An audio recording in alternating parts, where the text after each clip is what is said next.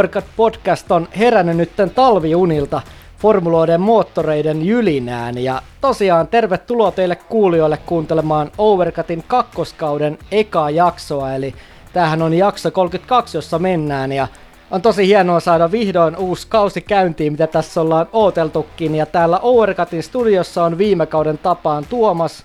Ja Jere. Päivät pitenee ja kelit lämpenee. Lisäksi uusi F1-kausi on tuloillaan. Se on aika tällaisia selkeitä kevään merkkejä. Ehdottomasti kyllä. Linnut laulaa ja moottorit ylisee, niin tota näihin ääniin on viimeistään hyvä herätä tuolla talvihorroksesta. Ja tässä jaksossahan me esitellään tämän kauden suurimmat sääntömuutokset, ja lisäksi käydään läpi kauden ennakkovoimasuhteet ja havainnot noista talvitesteistä tallitallilta. Ja lisäksi sitten tähän kirsikkana kakun päälle me katsotaan ja veikataan meidän molempien Overcutin asiantuntijoiden formula-veikkaukset tallien osalta, että mikä tämä järjestys tulee olemaan tuossa kauden 2022 päätyttyä. Niin tosiaan ensiksi esitellään tämän kauden sääntömuutokset, joten uuden ja alkavan kauden 2022 kunniaksi laitetaan moottorit taas käyntiin. Nyt on tosiaan isoimmat sääntömuutokset sitten kauden 2014 ja tässä jaksossa tosiaan esitellään, mikä kaikki muuttuu tuossa Formula 1-sarjassa tänä vuonna. Eli Adrian Nyvihän sanoi, että lähestulkoon ainoa asia, mikä ei muutu on noin moottorit, jotka pysyy suht ennallaan kuitenkin viime kaudesta, kun moottori kehitystyy jäädytettiin. Mutta tota, aloitetaanko Jere tästä aerodynamiikasta, että tuossa aerodynamiikassa on käynyt aika paljon muutoksia tähän kauteen, niin lähdetäänkö siitä liikkeelle? Joo, tässähän ollaan ilmeisesti lähetty tämän kanssa vähän tällaisia niin kuin vanhoja konstia hyödyntäen lisäämään sitä kilpailua eri autojen välillä. Joo, tosiaan tota, tossahan teknisessä suunnittelussa on pyritty siihen, että tuolla autolla olisi helpompi ajaa kisaa ja sitten lähellä myös noita edellä ajavia toisia autoja. Ja tota, sitten uskotaan, että tämä myös tuottaa enemmän ohituksia kilpailuissa, mitä totta kai me halutaan nähdä, mutta tota, jännä nähdä, että tuleeko tämä toteutumaan todellisuudessa. Joo, eli tämä, tämä niin kuin ratkaisu, millä tavalla toi auto tuottaa pitoa, niin se on muuttunut aika lailla tuosta niin edellisestä kaudesta. Että aikaisempina kausina se on perustunut aika pitkälti noihin siivekkeisiin, ja, joka on sitä kautta tuonut sitä downforcea. Mutta sitä on lähdetty sitten muuttamaan johtuen siitä, että aikaisempina kausina toi ohittaminen ja ennen kaikkea toisen auton takana ajaminen oli erittäin hankalaa. Ja tätä oli jo niin kuin monia vuosia tästä oltiin puhuttu tällaisesta niin sanotusta maa-efekti-ratkaisun tuomisesta näihin nykyautoihin, jossa ikään kuin sellaisella muotoilulla auton pohjalla tuodaan sitä maa-efektipitoa autoon. Että tämä vähän kuin toimii periaatteessa samalla logiikalla kuin imukuppi, että se ö, ympäröivä ilmavirta, niin se vähän niin kuin vetää sitä autoa, autoa sitä auton pohjaa kohti sitä radan pintaa, jota kautta sitä kautta sitten syntyy sitä pitoa. Ja tämä, miksi tämä niin kuin on koettu paremmaksi ratkaisuksi tähän tällaisiin niin aerodynamisiin siivekkeisiin verrattuna, on se, että tämä on vaikeammin vaurioituva tai häiriintyvä tällaiselle turbulenssi-ilmalle, mitä tuossa takana ajettaessa syntyy.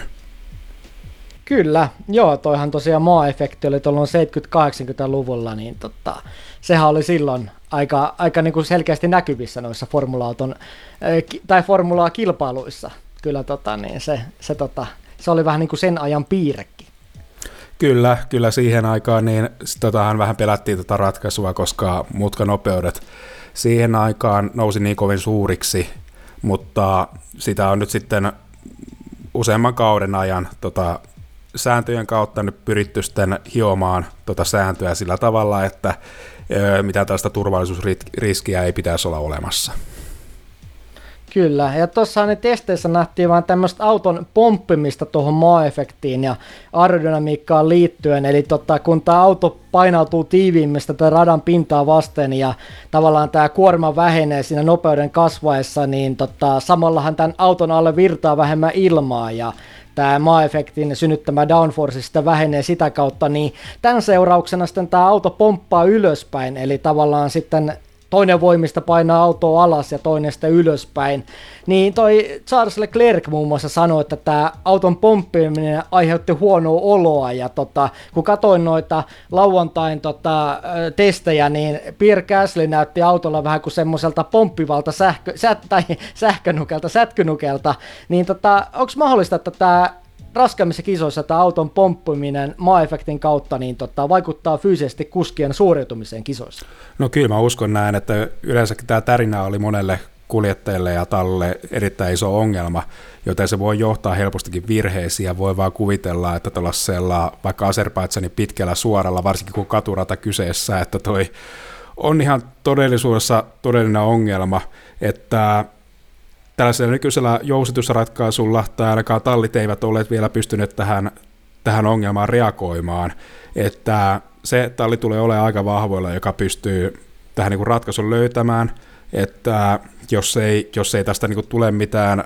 FIAN puolelta jotain tällaista sääntöjen muutosta, josta sallittaisiin jonkin sortin aktiivijousituksen käyttäminen, mutta jos tällaisella nykyisellä jousitusratkaisulla niin pystytään löytämään se ratkaisu, niin se tiimi kyllä tulee olemaan tosi vahvoilla. Kyllä, kyllähän toi niinku kengurupomppiminen näyttää kuvissa hauskalta, mutta kyllähän toi hidastaa totta kai autoa. Ja totta kai täytyy miettiä myös, että niin kun, ää, toi auton tavallaan pomppiminen, niin kyllähän se totta kai myös kuluttaa tämän auton kestävyyttä sitten pidemmällä juoksulla, loogisesti ajateltuna. No kyllähän toi on niin ihan totta, ja varsinkin se jousutus, niin sehän saattaa pettää tarvittaessa, jos se tärinä on liian suuri, tai mitä muuta komponentteja siinä autossa voi olla, jos se pohjalevy iskee tota kohti, kohti tota radan pintaa jatkuvalla syötöllä. Kyllä, hyviä pointteja. Tota, sitten jos siirrytään näistä aerodynamiikka- ja näistä pomppimisasioista, eli maa-efektistä eteenpäin, niin, niin tota, tosiaan tänä vuonna noin autojen keulat äh, kokee tämän ison muodonmuutoksen ja muuttuu yksinkertaisemmiksi. Esimerkiksi toi Red Bullin nokka, niin mulla tuli vähän tämmöisiä IndyCar-fiiliksiä tämän tota, nokan tämmöisestä terävyydestä ja kapeudesta, niin tota, pieniä, pieniä muutoksia kyllä havaittavissa tuossa ihan designissa. Ehdottomasti, ja yksi tällainen, minkä itse niin panin merkillä, oli toi tämän kauden Williamsin keula, että siitä, se oli kuin sellainen tuulahdus just joltakin 80-luvun lopun formula-autoista, milloin noi keulat oli mun mielestä vähän muistutti tuollaisella muotokielellä aika, aika niin kuin samanlaista ideaa hyvä pointti toi huomio kanssa. Ja tota sitten kun puhuttiin tuosta etusiivestä, niin mennään myös takasiipeen, eli myös takasiiven malli muuttuu huomattavasti, eli ideana tässäkin on, että helpottaa sitten, tämä on edellä olevan auton seuraamista kisatilanteissa, eli autojen peräneistä jää niin paljon tota likasta ilmaa kuin aikaisemmin, ja tämä peressä ajava kuskisten pääsee ajamaan samalla puhtaassa, puhtaammassa ilmassa, ja tota, DRS sitten totta kai on mukana ensi kaudella, niin tota, ihan järjellisesti, niin kyllähän näitä ohituksia pitäisi enemmän tulla meidän katsojien iloksi. Ehdottomasti, että mitä tuossa muutama kuljettaja kommentoi tuossa testeissä, että tällainen kuin imuapu, niin se on pikkasen pienempi, mutta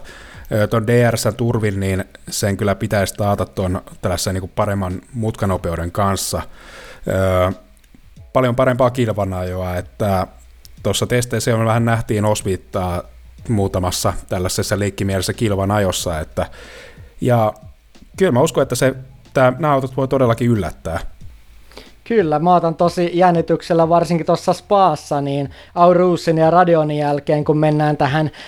voisi sanoa pääsuoralle, niin tota, siinä kun mennään rintarinnan, niin tota, voi tulla aika hyvää reisingiä, ainakin näin odotuksilta. Ehdottomasti.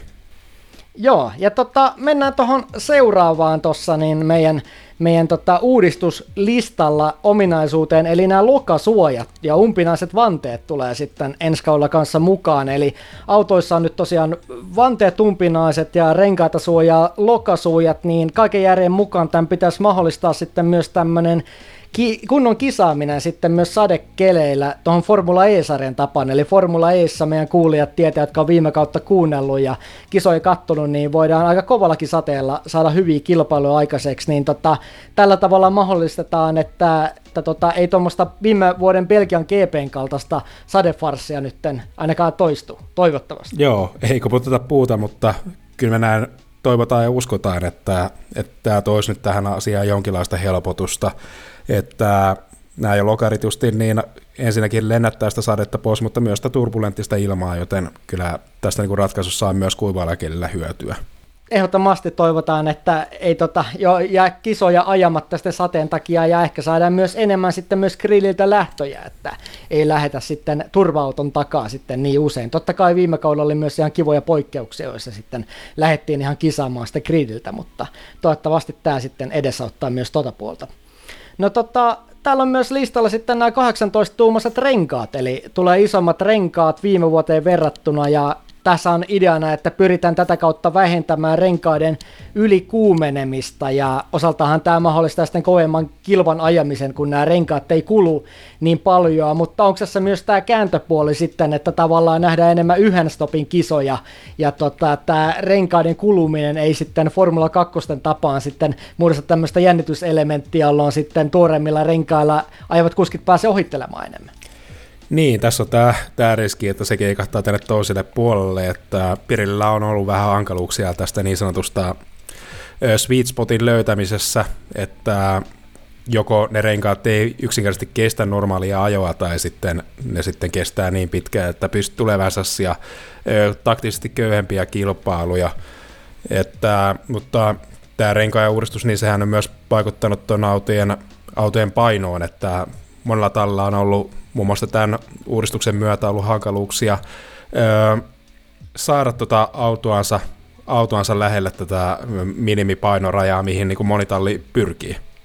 Kyllä, ja eikö tätä minimipainoa myös nostettu vähän sitten tota, tämän kauden alla, että kun tota, osa talleista sitten, tota, tai ehkä koki myös uhkana tietyllä tallella on kevyemmät autot, niin tota, vähän tätä nostettu tässä kauden kynnyksellä. Öö, niin, todennäköisesti, että tällä niin kuin nykyiselläkin uudistuksella, mikä tässä ajettiin, niin tässä on kumminkin monta tallia vielä, jolla on sitä ylipainoa autossa piirestä 20 kiloon, niin varmasti, varmasti oli tärkeä tällainen päätös monelle tallille, että se ajettiin läpi.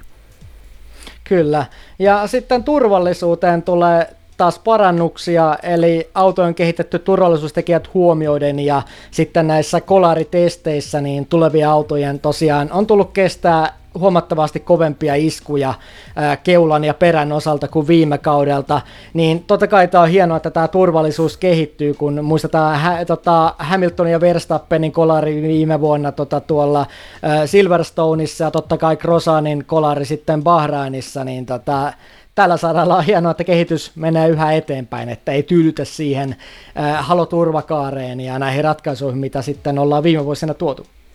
Kyllä, tämä on selkeästi ollut kehityksessä myös niin kuin autojen puolelta, mutta myös varmasti myös niin kuin tässä, niin, pakko mun vetää nyt tässä tämä tuomarointikin esille, että tuomarointitiimiikin on tullut vähän tätä uudistusta, että Michael Masi on väistynyt tuosta kisajohtajan paikaltaansa ja tota, FIA on julkistanut, että tulee nyt uudistamaan tätä tuomaritoimintaansa ja, ja toivottavasti tuomaroinnista on nyt edelliseen kauteen nähden tullut jonkinlaista niin kuin ryhtiliikettä, että tämä nyt ei ole pelkästään nämä tällaiset tekniset toimenpiteet, ne ole välttämättä taas turvallisuudelle, vaan myös se vähän kuin sellainen tuomariston johtaminen ja kurinpito, niin se nyt on sellainen tärkeä, mihin nyt toivottavasti ollaan par- panostettu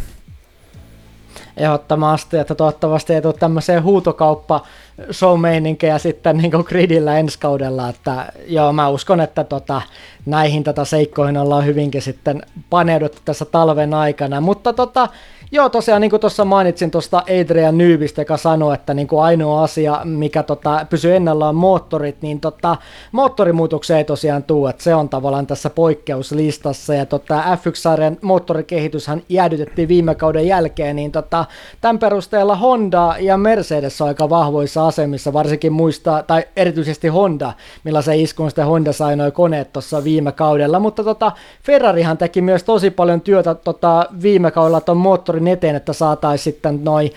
Honda ja Mersu kirittyä, niin tota, palataan kohta sitten näihin ennakkoasetelmiin, mutta näyttää, että Ferrariin niin kuin selkeästi tuossa moottorissa on tullut sitä kaivattua parannusta, varsinkin kun mu- muistaa tämän tota, traagisen kauden 2020 italialaista silmiin. Aivan, siinähän oli jotain ämärää siinä, mitä ei missään vaiheessa katsojille paljastettu, että jonkinlaista sanktiota Ferrari kärsi silloin 2020 kaudelta, mutta hyvin Ferrari sai tuossa edellisellä kaudella tämän vähän niin kuin karistettua tämän rangaistuksen jaloistansa ja on selkeästi testien perusteella jatkanut hyvää työtä sitten tässä talvitauolla. Kyllä. Joo, lupavalta näyttää ja tosiaan kohta puhutaan siitä lisää. Ja viimeisenä tässä uudistusten hienossa listassaan, tota, ei vähäisempänä, mutta tota, viimeisenä niin ympäristöystävällisempi polttoaine. Niin, tota, sähän Jere oot vähän myös paneutunut tuossa meidän aikaisemmissa jaksoissa viime kaudella tähän asiaan. Joo, tämähän oli, oli jonkinlainen statementti tuolta sarjalta, missä kehitettäisiin tällaista biopolttoainetta, että välttämättä se moottoriteknologian öö, kierrätettävä energia niin ei välttämättä ole se sellainen ratkaisu, millä, mitä sarja haluaa viedä eteenpäin, vaan enemmän tällainen kuin polttoaine, polttoaineen kautta F1 haluaa toimia pioneerina, että käytännössä niin tavoitteena on kehittää 100 prosenttinen biopolttoaine pidällä, pitkällä aikatähtäimellä, mutta jo ensi kaudesta lähtien niin tuohon polttoaineeseen on sisälty 10 prosenttia biokomponenteilla tehtyä bensaa. Eli tämä niinku kehitys, mitä tässä on tapahtunut viime kauteen, niin on suurin piirtein 4 prosentin luokkaa, ellei jopa ylikin. Kyllä, joo tosiaan hienoa, että nämä ekologiset tekijät on myös otettu huomioon ja tota, tämmöiset kunnianhimoiset tavoitteet formuloilla, että hitaasti, mutta varmasti niitä kohti. Mutta meillä on nyt nämä suurimmat sääntömuutokset katsottu läpi, niin tota, mennään tässä vaiheessa testien pariin ja aletaan käydä tosiaan talli tallilta näitä voimasuhteita läpi, kun kauden alku lähestyy ja lyödään myös tiskiin meidän veikkaukset sitten, miltä tämä tallien järjestys näyttää sitten kauden päätyttyä niin mennään niitä pääpihvin pariin.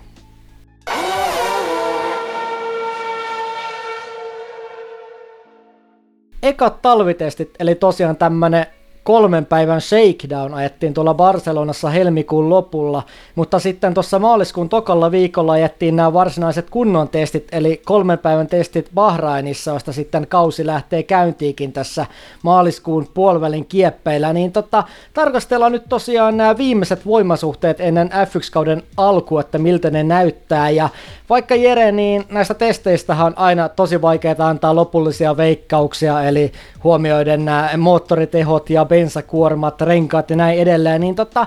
tämä paketti vaikuttaa aika mukavasti olevan sekaisin tai ainakin ennalta arvaamaton tässä kauden alla.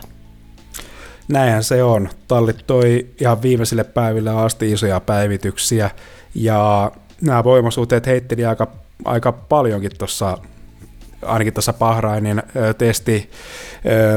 viikonlopun aikana, joten kyllä tässä niin on monta vielä ratkaiset monta asiaa, mikä saattaa yllättää, kun alkaa toi ensimmäinen kisa viikonloppu käynnistyy Bahrainissa. Ehdottomasti, ja tota, eihän se viime vuonnakaan ollut niin kuin helpointa meille voi veikata, tota, että tätä top 10 riviä, että tota, tänä vuonna katsotaan, että meneekö sitten paremmin meillä maaliin nämä meidän veikkaukset, ja tota, annetaan niitä tosiaan tässä Overcutin Overcutin professionaalisia, professionaalisia formula-veikkauksia tässä talli kerrallaan, mutta tota, me lähdetään tosiaan käymään läpi näitä tallien voimasuhteita yksi talli kerrallaan. Ja tota, aloitetaan tuosta viime kauden MM-sarjan viimeisestä tallista eli Haasista ja edetään kauden, viime kauden maailmanmestarin eli Mersuun. Niin tota, lähdetään Haasista purkamaan tätä testi rupeamaan ja Haas ajo testeissä 240 kierrosta,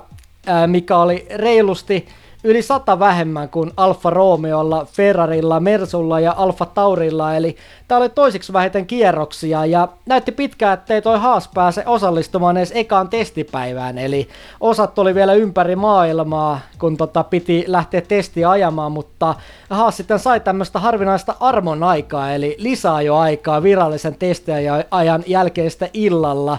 Tota, jolloin sitten muun muassa itse asiassa Kevin Magnussen, palataan noihin kuskeihin kohtaan, mutta Magnussen yllättäen, joka teki comebackin, niin tota, perjantaina ajoi sitten kärkeen virallisen ajoajan ulkopuolella, niin tämä oli vähän mumma kuin tämmönen klassinen sponsoreiden kalastelu show tempo, mutta Jere, mitä sä oot mieltä tosta, että saa tämmöistä armon aikaa, kun osat on ympäri maailmalla, vaikka pieni talli onkin, niin tota, millaisia ajatuksia, että illalla sitten pääsee ajelemaan virallisen ajan ulkopuolella? No, ehkä tämä oli, ehkä tämä oli ihan sellainen hyvä armonpulla sarjalta, mikä tuossa annettiin, että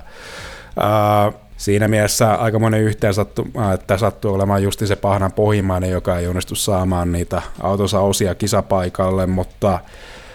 No, ainakin nyt sitten sai tällaiseen niin kuin tasavertaisen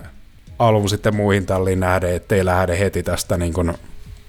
aloita tällaista niin ylämäkikamppailua heti jo kauden alussa. Joo, toi on kyllä ihan hyvä pointti, että kyllähän nyt vähän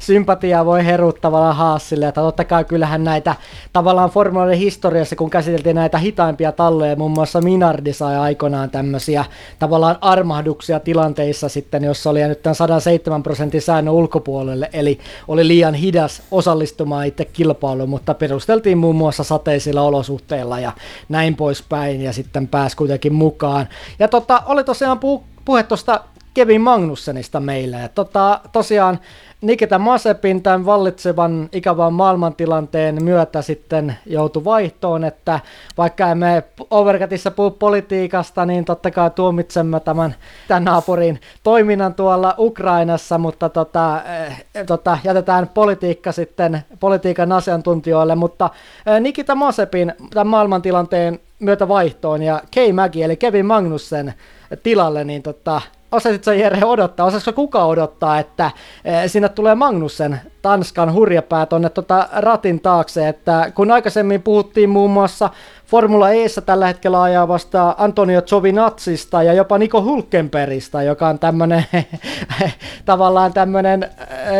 virallinen reservikuljettaja tuolla Formula 1-talleissa, että aina tota mm. vähän tunkemassa jalkaa sinne tota, ratin väliin, vai miten tätä nyt sanotaankaan, mutta tota, osaisiko se Jere odottaa tätä? K-Macin paluun? No en, o, no, no en oikeastaan, sillä mä vähän oletin jo, että, että Mac on vähän jättänyt sen F1-maailman jo taaksensa, että se ei välttämättä enää kiinnosta se paikka, että olisi vähän sellainen samanlainen keissi kuin Hulkenbergin kanssa, kun Hulkenbergin näyttää vähän, vähän näistä tällaista niin ajopaikkoista olemaan aika hiljaa, että on tyytynyt niin näihin testikuskihommiin ja elämään perhe-elämään, niin otti, että vähän Mäkillä olisi vähän tällainen samanlainen tilanne, mutta ja olihan tuossa niin muutakin vaihtoehtoja olemassa, esimerkiksi Giovinazia tai sitten jos oltaisiin haluttu lähteä sitten vähän tällaiselle ö, rohkeammalle linjalle ja kokeilmatonta kuljettajaa ottamaan, niin siellä olisi vaikka Oscar Piastri ollut hyvä vaihtoehto, mutta kyllä mä olen kyllä tyytyväinen tähän ratkaisuun. Joo, olihan tuo aika mielenkiintoinen tota, tavallaan varma veto Haasille, eli että totta kai onhan puhuttu tästä ovien tavallaan, no voiko sanoa paiskomisesta, mutta tota, se on vähän liiottelua, mutta tavallaan, että vähän oli pientä kränää, kun tota toi Magnussen sitten lähti tallista Krosanin kanssa, tai erityisesti Magnussenin puolelta, mutta ilmeisesti toi Günther Steiner tallipäällikkö aika hyvissä väleissä ton Kevin Magnussenin kanssa, ja tota, Joo, olihan siellä kuskeja tarjolla, oli muun muassa Fittipaldi juniori, jota en kyllä missään vaiheessa niin kuin kauhean vakavaksi, vakavana otettavana kuskina ehkä niin tota, pistetaisteluun niin tota, ikinä pitänyt, mutta ehkä niin toi Oscar Piastri olisi ehkä ansainnut musta Kemäkiä enemmän tämän tota, paikan täällä tallissa, että kuitenkin mietitään, että Formula 2, Formula 3 mestari ekolla kausilla, olisi kiva nähdä kaverin potentiaali, niin tota, musta ehkä kuitenkin olisi urallaan ollut enemmän näytettävää Piastrilla. Eli Magnussenilla on vähän tää, tällä hetkellä tämä tota, ajo vaihe tällä Formula 1 tämmöisellä jälkihöyrymoodilla tai vähän tämmöisessä, en voi sanoa tekohengitysmoodista, mutta tota, selkeästi ehkä, niin tota, Magnussenilla ei selkeästi ole kauheasti hävittävää tällä hetkellä tuolla ykkösissä. Niin se, niin se vähän on, että ei nyt Magnussen ole mikään vanha, vanha kaveri tällä hetkellä, että puhutaan nyt kumminkin vielä suhteellisen nuoresta kaverista, mutta vähän justin, että kun sieltä on näytetty ovea McLarenilta, Renaultilta ja sitten viimeiset kaudet sitten vedetty tuolla Haasilla ja siellä vähän jo menetetty motivaatio, niin siinä mielessä just ymmärrän tuon pointin. Piasterin kohdalla mä kyllä mä ymmärrän vähän kuin sen Haasin kannalta, että edellisen kauden jälkeen, jolloin sitä romua tuli näissä harjoituksissa molemman kuljettajan toimesta, että nyt halutaan vähän luottaa myös siihen kokemukseen. Ja niin kyllä mä siinä mielessä niin kuin ymmärrän tämän niin kuin Magnussenin palkkaamisen, että voisin sanoa, että ehkä Magnussen oli näistä niin kuin kokeneista kuljettajakandinaateista se ehkä paras ratkaisu. Kyllä joo, ja kyllähän niin kuin Magnussenilla, niin kuin sanoit, ajo, ajotavuosia riittää, että kuitenkin on kymmenen vuotta nuorempi kaveri kuin Alonso, että tota, siinähän vielä kymmenen vuotta ainakin formula-uraa jäljellä, no ei, mutta tota, monivuotinenhan tämä Magnussenin sopimus kuulemma on, ja tota, tosiaan kausitesteissä toiseksi nopein aika Haasille, mutta miksi Summerin ajamana, mutta tämä oli niin kuin kyllä selkeästi tämmöistä sponsorinäkyvyyttä haettiin höyryillä, kun Uralkalli sitten lähti tuosta tuota taustasta tota, pois, mutta tota, mun mielestä Mick Schumacher on tehottomasti lyötävä tota Kevin Magnussen, joka tulee yhden vuoden, välivuoden jälkeen tota, takaisin. Magnussen on hyvä kuski, en ole ikinä pitänyt sarjan parhaimmistona, mutta tota, tää, itse asiassa otetaan vielä se huomio, että äh, tota, Mick Schumacher on aina tokalla kaudellaan Formulogissa, niin se on ollut se läpimurtovuosi, niin tota, kyllä on lyötävä Kevin Magnussen mun mielestä, että voidaan tavallaan oikeuttaa toi hype Mick Schumacherin takana. Näinhän se justiin on, että ei vakuuttanut Mick mua kyllä tuolla edellisellä kaudella, mutta mun mielestä Magnus on sellainen kuljettaja, että ehkä tarvitsee justiin sinne vähän paremman niin vastaparin siellä, että niin nostakseen itsekin sitä tasoa, että parhaimmassa tapauksessa Magnussen voi olla aika isokin arvonnostattaja Schumacherille. Kyllä, ehdottomasti. Ja tuota, myös Mikin kannalta myös hyvä, että saa sinne, niin kuin voi sanoa, että oikein kuskin, oikein Formula 1-kuskin ajamaan tota, ää, sinne, tota, tai Formula 1-tason kuljettajan tuonne toiseksi, toisen, tota, toiseksi Aisapariksi tuonne talliin. Mutta, tota, niin. Overcutin kauden ja semmoinen tusee isku vyön alle, mutta tota, tai mitä sen haluaa sanoa, että rumpujen kolautus, kaching, mutta tota, joo. niin tota, ää, mutta siis mennään tuohon niitä talliin, niin tota vielä lisäksi suorittamiseen, niin mä itse uskon, että Haas parantaa tota, tällä kaudella. Tietysti siinä on pakko parantaa, kun mietitään tota viime kauden, viime kauden tota rämpimistä, mutta tota, nyt kuskipari on parempi, Magnussen on varma kuljettaja, semmoinen varma tota, auton maalin tuo ja Mick Schumacher parantaa, niin tota, jämäpisteitä voi tuurilla tulla musta tällä kaudella. Mutta tota, tietysti edelleen huomioon, että tuuria se kyllä yhä vaatii. Kyllä se näin on, että vaikka talli on tuossa edellisellä kaudella vähän kuin jäädyttänyt se kehitystyön, varmaan jo ennen kauden alkua, niin ilmoitti jäädyttävänsä sen kehitystyön tuosta edellisen kauden autosta. Ja kyllä tästä täytyy silti muistaa, että vaikka Haas ei välttämättä itse tietäisi, mitä tehdä, niin heillä on kumminkin se läheinen yhteistyö vielä Ferrarin kanssa, jolta saattaa tulla sitä sitten tällaisia avainosasia, jotka olisi tieni jonkinlaiseen menestykseen edes satunnaisissa kilpailuissa. Kyllä. Joo, mun veikkaus on tosiaan, että niin kuin tuossa sanoin, Haas nostaa tasoa, mutta ja saatetaan, tota, saatetaan ottaa niitä pieniä jämäpisteitä. Kuskipari on aika tasapainoinen, aika tasasta tulee tämä taistelu näiden kavereiden välillä olemaan, mutta sijoitus tulee edelleen olemaan se sija kymppi tuolla MM-taulukossa kauden lopussa. Mitä siellä Reitte sanot? Mä lähden vähän rohkeammalle linjalle. Mä nostan Haasin yhdeksänneksi. Mä pidän kuskikaksikosta, se on tässä niin kuin peräpään taistossa se avaintekijä, millä se tulee päivittämään sitten ainakin yhden näistä vastassa olevista mahdollisista peräpään talleista. Ja auton kanssa niin ollaan otettu edistysaskeleita, mutta tosiaankin, kuten sanoit, että, että ei siinä oikeastaan ollut muuta suuntaa kuin ylöspäin edelliseen kauteen verrattuna, mutta mä nostan nyt rohkeasti Haassi siellä yhdeksän. Jees. Eli tota, meillä siis sijat, mulla kymmenen ja sulla tota sija yhdeksän. Tota, joo, mennään sitten tuohon seuraavaan talliin, eli tota, siellähän meillä on Alfa Romeo, joka sitten Kimin hienosta suorittamisesta ja tota, viimeisestä vuodesta huolimatta, niin tota, ainakin tietyissä kisoissa, niin sitten ei päässyt sitä edemmäs noissa pisteissä. No Alfa Romeolla neljänneksi eniten kierroksia, 343 kappaletta, mutta nämä kierrokset, mikä on vähän huolestuttavaa Valtterin kannalta, meni pääosin tälle uudelle, uudelle tallikaverille, eli Kiinan Chulle. Ja Valtterilla, kun katsonut testejä oli, niin jos jonkinlaista teknistä harmia, että auton vaihdelaatikko välillä hajoili ja sitten pohjalevyn kanssa oli erityisesti tuolla Barcelonassa ongelmia, Bahrainissa vähän saatiin sitä asiaa paranemaan, mutta Valtteri kyllä niin tota, aika heikosti sai kierroksia ja tota, päätöspäivänä muun muassa Vale jäi sinne radan varteen. Ja sitten jos verrataan tallien nopeampia kierroksia, niin tota, kuudenneksi nopein aika Bottaksella tavallaan jos tallivertailussa, tallien tota, keskinäisessä vertailussa, niin kuudenneksi nopein toi Alfa, niin tota, paikotellen Bottas veti aika hyviäkin kierroksia, totta kai vaikea sanoa mikä on tämä itse tota, bensan määrä autossa, mutta aika epäluotettavalta tota, vaikuttaa tuo auto. Mulla tuli vähän semmoinen fiilis, että onko talli ihan valmista halkavaan kauteen? Tuo oli aika hyvin kiteytetty, että nimenomaan tämä valmius, että Talle kävi vähän nolosti tuolla Barcelonassa, että se auton runko repeyti irti siitä auton pohjasta, että tämä maa-efektin tuomat uudistukset, ne tuli Talle aivan yllätyksenä, joten Talli pääsi tota, testiohjelmansa niin vetämään sitten vasta kunnolla tuolla Bahrainissa, missä, missä nämä tällaiset ö, installaatioajot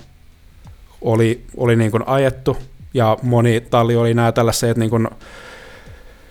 ensimmäiset ongelmat niin ehtinyt jo ratkaisemaan, niin Alfa vähän kuin kohtasi näitä Barcelona-ongelmia vasta tuolla Bahrainissa, mikä nyt oli vähän ikävää, että auto näyttää erittäin hyvältä, ja onboard-kuvissakin niin mun mielestä se, niin kuin se, vaikka se auton niin ohjautuminen noissa mutkissa oli välillä aika niin kuin levotonta, että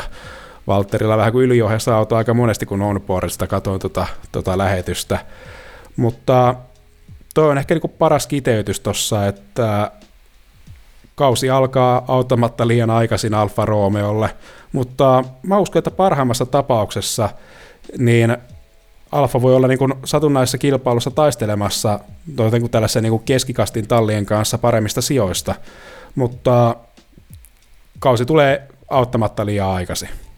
Kyllä, joo, hyvin sanottu, että tosiaan toi nopeus vs. epäluotettavuus, mutta toi kuskipari, niin tosiaan Walter nyt tämän tota, monen Versu vuoden jälkeen sitten tämmöiseen keskikastin tallin takaisin, niin tota, kyllähän niin kuin musta aivan selviää, että jos vertaa näitä kuskia, niin Valtteri lyö Kiinan Chuun tosi selkeästi. Ehkä voi tulla paria lipsahdusta pienellä tuurillakin Chuolla Valtterin edellä, mutta eihän me odoteta edes mitään muuta kuin, että niin kuin Valtteri tosi selkeästi niin klaaraa tämän kuskien välisen taiston tänä vuonna. Ehdottomasti, että Valtterin se niin normaali suorittaminen se pitäisi riittää helposti helposti, että se on sitten, että kuinka hyvin Valtteri pystyy sitä vetämään koko tiimiä sitten perässäänsä, että jos auto osoittautuu hyväksi, niin riittääkö se pelkkä Valtterin panos sitten paremmille sijoille, niin se jää nähtäväksi. Että autosta on tullut niin positiivisesti ja niin uutisiakin, että toi ensinnäkin kun tuossa toi autojen ylipainoisuus, niin se otettiin esille, niin Alfa Romeo on ilmeisesti ainoa talli, tuosta koko gridistä, jolle ei ole tätä ongelmaa, että on saanut aika lailla hyvin siihen niin minimipainoon sen auton painonsa asetettua, joka mahdollisesti niin on jo useamman kymmenyksen etu suhteessa muihin talleihin. Ja talli on vähän kuin Haasista poiketen, kun puhutaan tällaista niin Ferrari-asiakastallista, niin ottanut tässä sen poikkeavan taktiikan, että pyrkii vähän kuin tässä niin kuin vanhan liiton elkein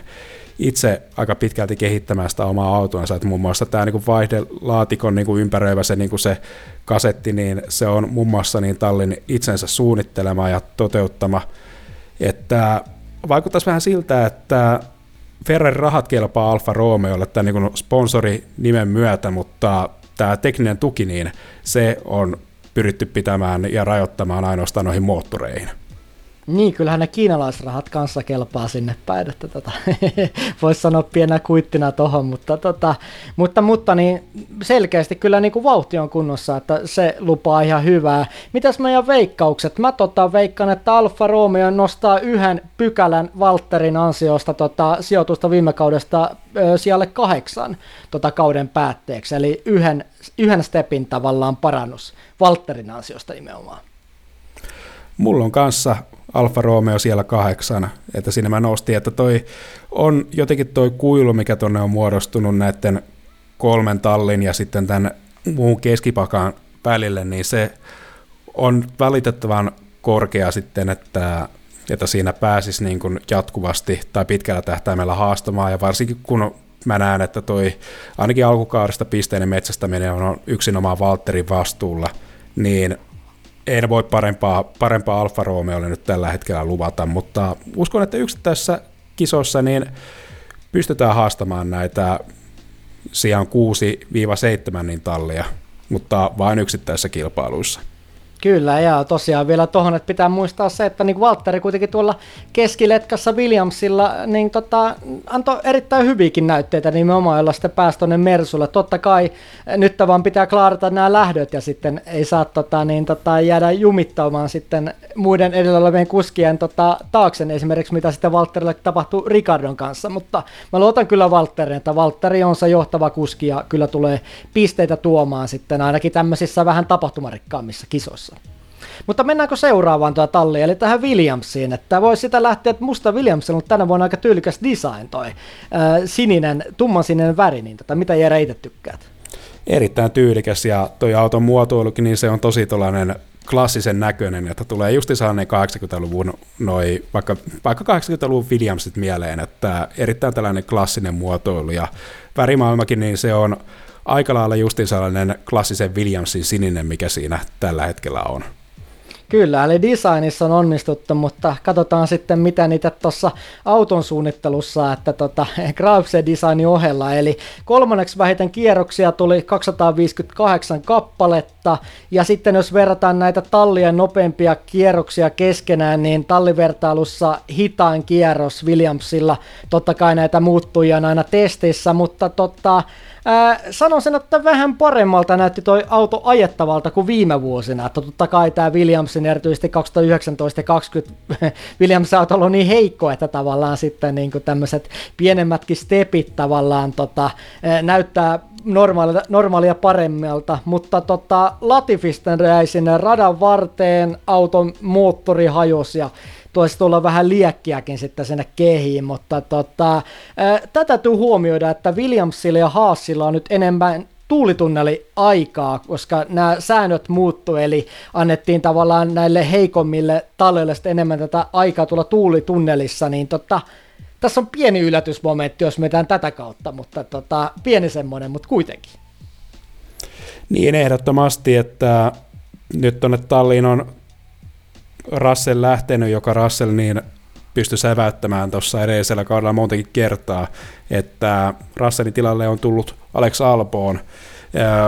En pidä niin Russellin tasoisena kuljettajana, mutta silti mä niin Albonista uskon, että tulee toimimaan siinä johtavana kuljettajana, että vähän toi Latifi, niin se tulostaso, niin viime kaudella tuli onnistumisia erityisesti tällaisilla sateisissa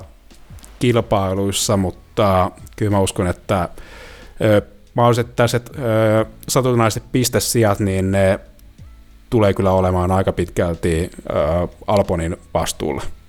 Kyllä joo, ihan samaa mieltä, että mulla on vähän itse asiassa tämmöinen fiilis, että mitä katsoin noita testejä, niin musta Williams näyttää autona ehkä eh, hieman luotettavammalta, voi olla jopa vähän parempi kuin tota toi Alfa Romeo, mutta sitten nämä kuski parivaljakko on vähän ehkä tämmöinen harmaa tai keskinkertainen, että musta tosta tulee tosta Latifista mieleen vähän Kiinan Chu tavallaan urakehityksessä. Ollaan, oliko se nyt neljä kautta molemmilla tuolla Formula 2 ja sitten vasta tällä neljännellä kaudella, viimeisellä kaudella tulee tämä kakkosi ja MM-taistossa, että ei todellisuudessa pysty kuitenkaan taistelemaan mestaruudesta. Eli, eli tavallaan Latifin kyvyt on ehkä vähän nähty varsinkin Russellin rinnalla viime kaudella. Ja sitten Alex Albon, miettii Red Bull-aikaa, niin sanoisin, että on kuitenkin heikompi kuski kuin Pierre Gasly, joka on varsinkin suorittanut viime aikoina tosi upeasti. Ja myös Sergio Perez, että Perezia pidän kuitenkin tasaisempana kuskina kuin Albonia. Albonilla totta kai on ollut näitä kolareita Hamiltonin kanssa sitten, kun oltaisiin päästy taistelemaan voitosta, mutta, mutta silti niin totta vähän tämmöinen harmaa parivaljakko, että Albonilla tämä välivuosi niin sanotusti, ja totta, totta kai tulee olemaan johtava kuski, ja voi ottaa tietyissä kisoissa pisteitä, mutta jämäpisteitä siis, mutta tota, ja tulee lyömään Latifi, mutta vähän tämmöinen harmaus paistaa tästä läpi, että mä en usko, että kumpikaan näistä kuskeista on semmoista, voisi sanoa huippuautossakaan niin kuin mestari taistelija aineesta. Niin, siis vähän sellainen itsellä fiilis kanssa, että vaikka niin ei kausti ole niin pahaan kummastakaan kuljettajasta sanottavaa, mutta tämä on kyllä mahdollisesti gridin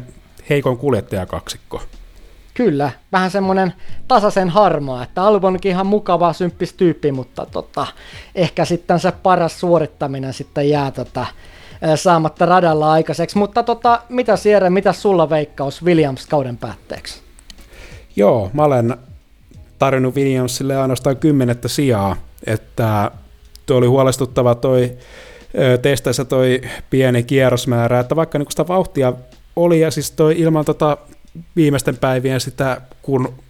jarrut tuosta autosta kirjaimellisesti räjähti, niin tämähän olisi ollut näkynyt ihan eri valossa toi Williamsin testijakso, mutta kyllä mä sanoisin ehkä, että, että se mikä niin, millä mä niin näen Haasin kiilaavaa Williamsin eteen, niin on justin tämä kuljettaja vahvuus, että Haassin mun mielestä pystyy haastamaan Williamsia molempien kuljettajien voimin, mitä niin kuin Williamsilla ei välttämättä ole viikonlopusta toiseen, niin tarjota tuohon taistoon, joten mulla on Williams 10. Eli Jumbosia tulee sieltä. Mä tota Williamsin laittanut siellä yhdeksän. Eli tota Alfa Romeo, kun puhuit just kuskikaksikosta, niin Alfa Romeo tämän Bottaksen turvin kyllä lyötään ää, tota Williamsin kuskikaksikon, eli tota, sija yhdeksän on tulossa. Että tota, joistain kisoista, jos tulee taas sadekelin episodi ja safety caria, voidaan ottaa jämäpisteitä, mutta ehdottomasti kyllä nämä kolme tallia, just tota Haas, Williams, Alfa Romeo tulee olemaan se Letkan tavallaan viimeinen taistelu, taistelu kolmikko voisi sanoa. Niin, siltä näyttää, että näyttää, mutta paremmin tiedetään sitten tuossa parin seuraavan kilpailun jälkeen sitten, kun toi kausi kunnolla käynnistyy. Niin, ja varsinkin sitten tämän kauden viimeisessä jaksossa, kun katsotaan näitä meidän formula-veikkauksia sitten viisaampana läpi, mutta tota, katsotaan, palataan sitten niihin. Mutta tota, mennään tuohon Aston Martiniin, eli Aston Martin on ollut aika tämmöinen tuulinen paikka, voisi sanoa, jos käyttää tämmöistä kliseistä termiä. Eli sinne tuli tämmöinen kaveri kuin Mike Crack uudeksi tallipäälliköksi tämän Schaffnauerin tilalle, joka sitten äh, siirtyi Alppinelle sieltä. Niin tota, tämä Mike Crack, niin tämmöinen luksemburilainen entinen BMW Sauberin äh, F1-tallin insinööri, ja aloitti tosiaan uransa sille data-insinöörinä jo vuonna 2001, eli sama aikaan kuin Kimi aloitti. Ja kauselle 2004-2005 toimi sitten Felipe Massan kisainssinä, josta sitten kausille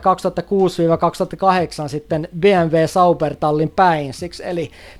pääsi siellä juhlimaan muun muassa Kupitsan voittoa, mutta tota, Oletko sä Jere tähän sitä Mike Crackista erityisemmin kuuluinen tätä? Ei, ei ole tullut kyllä vastaan, että aika uusi nimi itselle.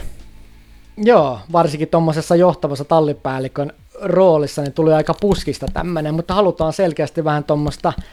äh, tuoreempia tuulia talliin, voisi sanoa. Mutta tota, viideksen eniten kierroksia äh, Aston Martinilla, eli 339 kierrosta, ja tallivertailussa toiseksi hitain aika, äh, tosiaan tallin kesken Vettelin ratissa, ja tota, mua ei ehkä erityisesti säväyttänyt toi Aston Martinin meno, että siis, siis perusvarmaa suorittamista, musta vähän jatketaan siitä, mihin viime vuonna jäätiin, että tota,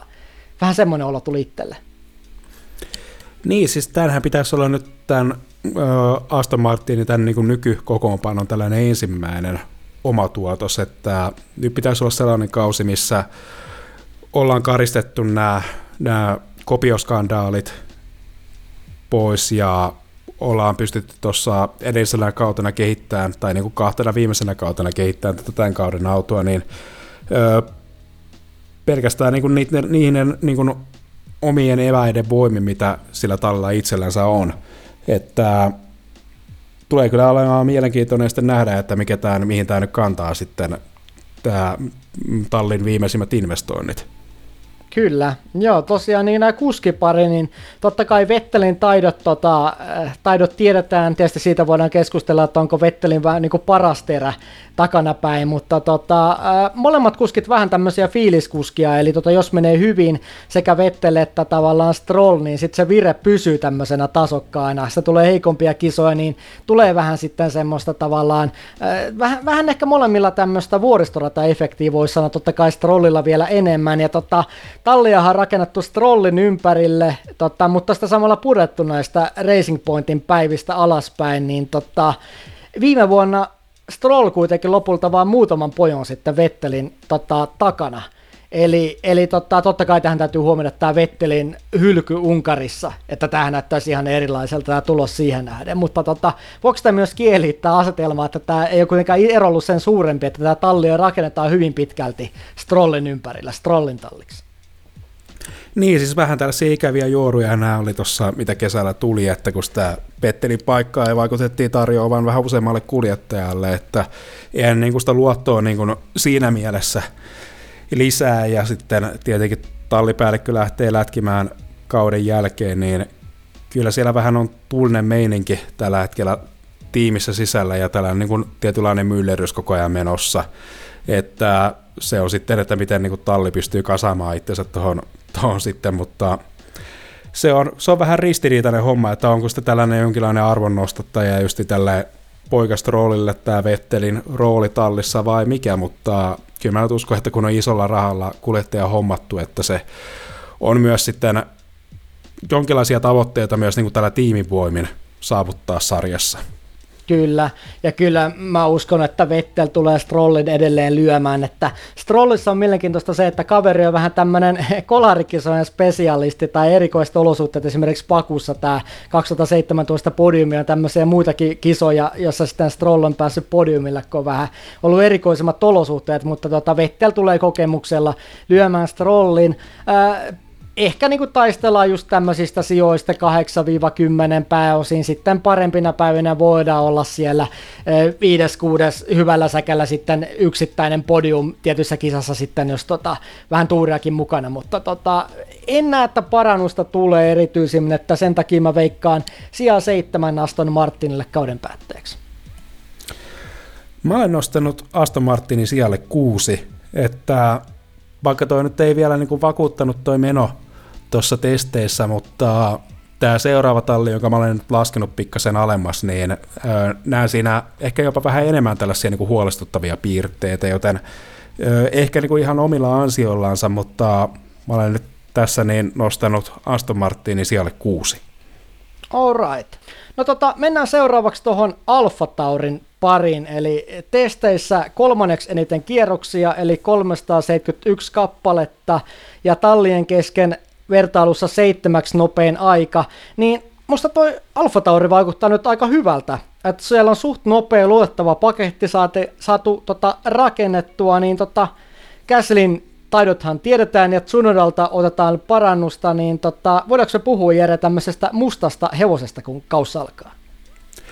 No ehdottomasti, että taas oli talli jotenkin sillä tavalla median tutkan ulkopuolella, vaikka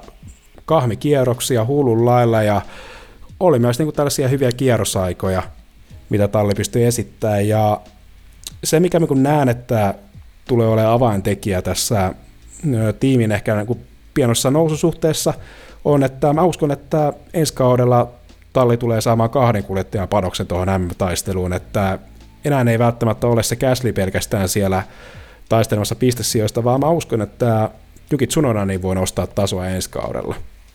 Ehdottomasti, ja sitä totta kai myös odotetaan, että Käslin taidot tiedetään, että kaveri on kuitenkin voittaja tuolla tallissa ja ottanut paljon podiumeja, niin tota, Äh, niin, Tsunoda tosiaan viime kaudessa oli tosi vaikea, mutta tuli tämmöistä pientä kehitystä. Muistetaan viimeinen kisa Abu Dhabi, jossa Tsunoda oli neljäs ja löi jopa Valtteri Bottaksen, voisi sanoa ihan ajamalla, niin tota, äh, Tsunodalla myös tämmöinen näytön paikka. Eli viime kaudellahan me puhuttiin paljon Dennis Haugerista, joka nyt pääsee tuonne Formula 2 ajamaan, ja voisin sanoa nyt, ja niin kuin sanoin viime vuonna, että tulee ajamaan mestaruudesta, niin tota, jos ei Tsunoda suorita, niin mä sanoin nyt, että toi Dennis Hauger tulee nappaamaan Tsunodan paikan kaudelle 2023. Se on hyvinkin mahdollista, että tämä on vähän tällainen, oli tekemätön paikka ehkä kuljettajalle siinä vaiheessa, kun se kausi alkoi, että ainakin tässä niin on ollut paljon puhetta, että kuljettajan kunto ei ollut tarpeeksi hyvä sarjaan, mitä se niin kilpakuljettajalla kuuluisi olla, mutta ja sitä oli sitten jo aika lailla sitten myöhäistä siinä kesken kautta, niin alkaa lähteä paikkailemaan, mutta ehkä tässä niin kuin tämä talvikausi, talvitauko, niin ollaan saatu sellainen kunto-ohjelma kuljettajalle, että nyt on kuljettaja myös fyysisesti valmis, ellei jopa niin kuin myös henkisellä puolellakin valmiimpi tuohon F1-sarjan haasteisiin. Ehdottomasti joo, siellä on tehty muutoksia muun muassa asuinpaikassa lähemmäksi tota italialaista tallia ja näin poispäin, mutta tota, joo, näyttää hyvältä, auto tosiaan toimii, Käslin taidot tiedetään ja potentiaali. Ansaitsisi olla, olla vielä paremmassa tallissa, ehkä joskus pääsee vaikkapa tonne Alppinelle, mutta tota, joo, ja tosiaan luotetaan, tai mä luotan, että Tsunoda nyt nostaa tasoa ja tulee se Petraus ja tällä hyvällä autolla ja parantuneella kuskikaksikolla voisi sanoa, että tulee tällä kaudella sija viisi, että selkeä parannus, ja tota, tai yhden sijan parannus, mutta selkeä kuitenkin, eli murtaudutaan tuonne toppi vitoseen ja sija viisi tulee kotin tuomisena. Joo, mä oon tässä samaa mieltä, että mullakin on Alfa Tauri siellä viisi. Joo, mennään sitten eteenpäin meidän listalle, eli Alppinään, niin tota, voitaisiin Jere aloittaa sillä, että Pinkki on palannut takaisin tuonne Formula 1. Kyllä, ja ihan niin kuin kokonaisvaltaisesti parin kilpailuajaksikin, että se on hieno juttu, että tuolla BVTllä niin löytyy rakkautta lajia kohtaan, että näytti jo hetken aikaa, että kenellekään ei näytä noin sponsorirahat kelpaavan tuon justiin tämän erikoisvärityksen ansiosta, mutta hienoa, että sponsori, motivoitunut sponsori löysi uuden kodin sitten Alppine-tiimistä. Niin, siellähän on parissa ekassa kisassa koko pinkki väritys ja sitten tämmöinen pinkin sininen voisi sanoa sitten tota loppukauden, että tota, ainakin luulisin erottuvan tuossa televi- televisiokuvissa ainakin sut hyvin ton väri. Joo, joo, erittäin tullaan tunnistettava kumminkin ja tuttu niin kuin useammasta niin moottoriurheilusarjasta. Kyllä. Ja tota, tosiaan tuolta Force Indialta jo tuttu kaveri ja sitten Racing Pointilta Aston Martinille kulkenut toi Schaffnauer, toi e, tallipäällikkö sieltä, niin vaihtui nyt tämän tota, maisema tuonne Alppinelle, niin tota, osaatko sanoa, että kuinka pitkään sitä kestää, että tämä vaikutus näkyy, että totta kai eihän tämä yhdessä yössä tai parissa viikossa näyttää tai kuukaudessakaan, kun tallipäällikkö vaihtaa maisemaa. Niin, siis tämähän on vähän tällainen, koska Schaffnauer on vähän kuin tehnyt sitä luonnosta mainettansa, että on toiminut keskikastin tallissa tai tällaisella pienellä budjetilla, että nyt on sitten tällainen tehdastalli luvassa, että vaikka Aston Martin oli jo tehdastalli edellisellä kaudella, mutta tämä on ehkä nyt vaatii vähän sellaista sopeutumista myös tallipäälliköltä, että onko ne opit sitten, mikä on tällaisessa pienemmässä tallissa – to, hyväksi todettuja, niin toimiiko ne tällaisissa isossa tehdastalleissa, niin se on tässä vähän se kysymys, mitä, minkä kanssa niin esimerkiksi Aston Martinkin toi, painii. Hyvä pointti, joo, toi on hankala ottaa toi steppi eteenpäin tuosta keskijoukon, voisi sanoa tota, yläpäästä tuonne niinku eteenpäin, että se on aina haastavaa tota, ää, tässä sarjassa, mutta seitsemäksi eniten kierroksia, eli 299 kappaletta, ja tämä testien eka avauspäivä näytti varsinkin Alonsolle tosi synkältä, mutta sitten parina vikana päivänä toi vauhti piristä tuolla Alppinella ja Alonsokin ajoi sitten reippaasti yli sata kierrosta sitten lopetuspäivänä testeissä. Ja testien neljänneksi nopein aika tässä tallien keskeisessä vertailussa Alonsolta loppuun pehmeillä renkailla, mutta jäi tota 0,9 sekkaa kuitenkin tuosta testien kärkinimi Max Verstappenilla, vaikka Alonso ajokin tämmöisen, voisi sanoa semi-aikaa jo kierroksen tuohon loppuun, niin tota, vähän sama fiilinki mulla kuin Aston Martinilla, eli jatketaan vähän siitä, mihin jäätiin viime vuonna, mutta steppiä eteenpäin ei kuitenkaan tuu, eli mulle tämä vauhti vaikuttaa siltä, että taistellaan keskimäärin tämmöisestä sijaista 7-10, eli tota, ei edelleenkään, vaikka alussa totta kai toivoa ja puhua, että nyt tänä vuonna odottaa, taistellaan mestaruudesta, niin enemmän mulle vaikuttaa se, että Alonso niin tuurilla taistelee yksittäisistä tai yksittäisistä podiumista, että niin kuin, ei nyt olla voitotaistelussa kyllä mukana. Ei siltä kyllä vaikuta, että vaikka Alonso pystyi siinä testeissä ajamaan muutaman tällaisen hyvän kierroksenkin ja hyviä niistä mutta tiimissä on vähän tällainen tuulinen vaihe tällä hetkellä käynnissä, että kun noita ihmisiä niin on sieltä johtotehtävistä lähtenyt edellisen kauden jälkeen, että muun muassa Marsin Pudowski, joka ilmeisesti jonkin kuvien mukaan niin näyttää tuossa tiimin tässä luokkakuvassakin keskisormia siinä saatuaan tietää, että on tuossa viimeinen GP kyseessä ennen potkuja, niin ilmeisesti, ilmeisesti nyt vähän levoton paikka työskennellä. Ja tätä tallin johtoa, esimerkiksi CEOta, niin Laurent Rossia ollaan kritisoitu muun muassa tallista lätkineen F1-legendaa Alain Prostin toimesta, että johtaa mielivaltaisesti tuota projektia eikä ole oikea kaveri tehtävään, että lisäksi tuossa autossa niin huolenaiheena on tuo voimayksikkö, että se siinä on havaittu ylikuumenemista ja se on epäselvää että, ja epävarmaa, että pystytäänkö sillä ajamaan kokonaista kisamittaa, kun kausi alkaa. Että hieman vähän tästä ruutitynnyriltä talli vaikuttaa tällä hetkellä, että siinä mielessä aika niin kuin hassu tilanne, että, että ö, Fernando Alonso on vähän tällaisen niin kuin orastavan roskispalon niin kynnyksellä, mutta ei ole itse niin sitä aiheuttanut, että enemmänkin vähän kuin odotetaan tällaista niin kuin ratkaisuroolia tässä niin kuin, ö, orastavassa kriisissä. Niin, vähän niin kuin tämmöistä palosammuttajaa, niin kuin Heikin tapa. Mutta joo, tota, joo, kyllähän toi niin kuin aika tommonen, just niin kuin puhut ruutitynnyristä, niin tota, saa nähdä, miten Alonson motivaatio kestää. Että Alonso totta kai kuskina edelleen niin kuin ajaa loistavalla tasolla, ja mä haluaisin, että Alonso pystyisi taistelemaan voitosta, mutta ikävä kyllä mä en siihen usko, että eh, kuskit on kuitenkin hyvät, että kuskikaksikko on musta suht vahva, eh, vahvempi mun mielestä kuitenkin kaksikko tällä hetkellä, voi sanoa, Vetteli kuitenkin niin kuin erittäin hyvä kuski, mutta tällä hetkellä vahvempi kuskikaksikko kuin tuolla Aston Martinilla, että Okon on näyttänyt, että pystyy voittamaan, Alonso pystyy yhä niin kuin, taistelemaan kärkisijoista, jos auto on hyvä, ja yhä sarjan parhaita kuskeja musta, mutta tota, pari kysymystä, että tota, kestääkö Alonson kantti, jos auto ei kulje, ja onko tämä nyt tämä vuosi, kun Okonin olisi oikeasti lyötävä Alonso ja näyttävät taitonsa? No ehdottomasti siis, että just niin kun vertasit tota Aston Martiniin, niin vaikka mä nyt pidän ehkä yhtä napsua kovempana Vetteliä Alonsoon verrattuna, mutta Okon kyllä rökittää mennen tullen Lance Strollin, mutta se nyt ei tässä niin tällä Okonin nykyisellä sopparilla oikeasti riitä, että kun on talli investoinut ja antanut pitkän sopparin, niin pitäisi tästä kokeneesta kehäketustakin ottaa niitä voittoja, että tällä suottua siihen, että tallia pystytään tulevaisuudessakin rakentamaan Okonin niin kuin ympärille. Kyllä. Mitäs meidän tota, veikkaukset tähän, tästä tallista? Mä itse tota, uskon tosiaan, että niin kuin sanoin, sijoista 7-10 keskimäärin taistellaan sitten, kun auto kestää, eli siellähän on tosiaan Rellu laittanut paljon paukkuja tuohon moottoriin, että vähän riskilläkin kuulemma, että saataisiin enemmän tehoja irti, mutta saa nyt nähdä, tota, on, onko otettu vähän liikaakin riskiä, mutta tosiaan näistä sijoista 7-10 yksittäisessä kisassa Alonso voi ottaa podiumin, kun on tuuria mukana, mutta kuitenkin sitten tulee yksi steppi mun mielestä taaksepäin pisteissä, eli lopputulospisteissä Alppinen on musta kuudes. Joo, mä olen nostanut Alppinen sijalle seitsemän, eli pykälä alemmas, että tulee olemaan kyllä tiukka taistelu. Tämä oli oikeastaan niin kuin itselleni niin kuin vaikein, vaikein tällainen valinta tässä kahden tallin välillä, että kumman noustaan tässä niin kuin tiukassa keskipaikan taistossa Aston Martin ja Alppinen ylemmäs, mutta kyllä mun listoissani Alppinen on tämä häviävä osapuoli.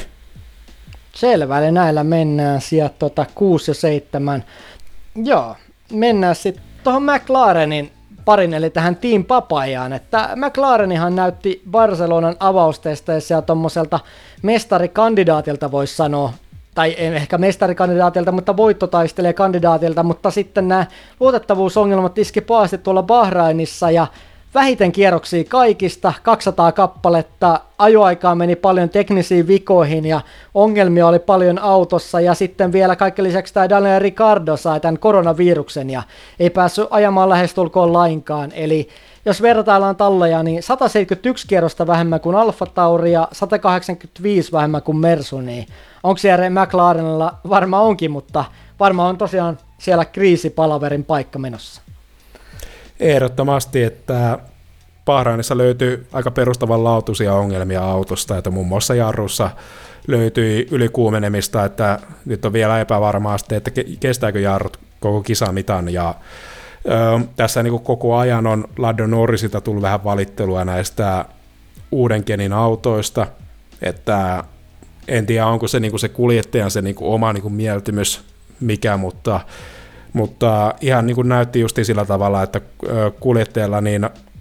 auto oli aliohjaa selkeästi noissa mutkissa ja tässä kun jarrujen kanssa niin oli ongelmaa, että nämä kilometrit jäi, jäi jopa niin kuin ajoittaa Alfa Romeokin varjoon noissa Bahrainin viimeisissä testipäivissä. Kyllä, tosiaan tallivertailussa kahdeksanneksi nopein aika ja Lando siellä ratissa tosiaan kuin Ricardolla korona. Ja tosiaan Ricardo ei päässyt ajamaan juuri lainkaan kierroksia näissä tokeissa testeissä ja nyt hän on puhetta, että totta kai kun jakso tulee ulos voi olla tämä tilanne selvinnyt, että ajako siellä De Vries, Van Dorre tai Piastri, mutta ainakin vielä äänitysajan kohdalla, niin tota, nämä kaverit oli tosiaan ehdokkaina, eli Alppine lainaamassa Piastria, totta kai nämä Mercedeksen kuskipari, Formula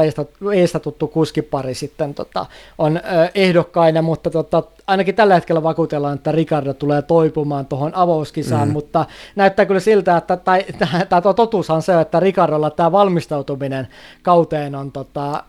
voisi sanoa, että lähestulkoon yhtä heikä kuin Magnussenilla.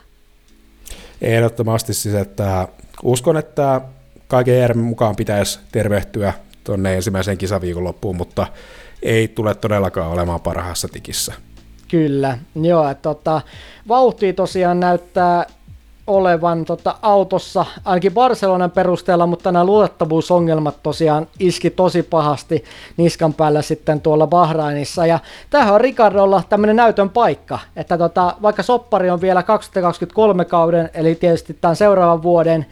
voidaan sitten puhua, että onko tämä Ricardolla vähän pieni helpotuskin, helpotuskin kun siellä on vielä yksi vuosi sitten tota, jemmassa, mutta Norris saa muuten tuommoisen aika selkeän talon ykköskuskin aseman, jos tota, jonka Ricardo totta kai myös halusi, niin tota, jos se Ricardo nyt ei pysty tasaväkisesti pärjäämään Norriksella, niin enemmän näytön paikka mun mielestä nyt Ricardolla kuin Norriksella tällä hetkellä.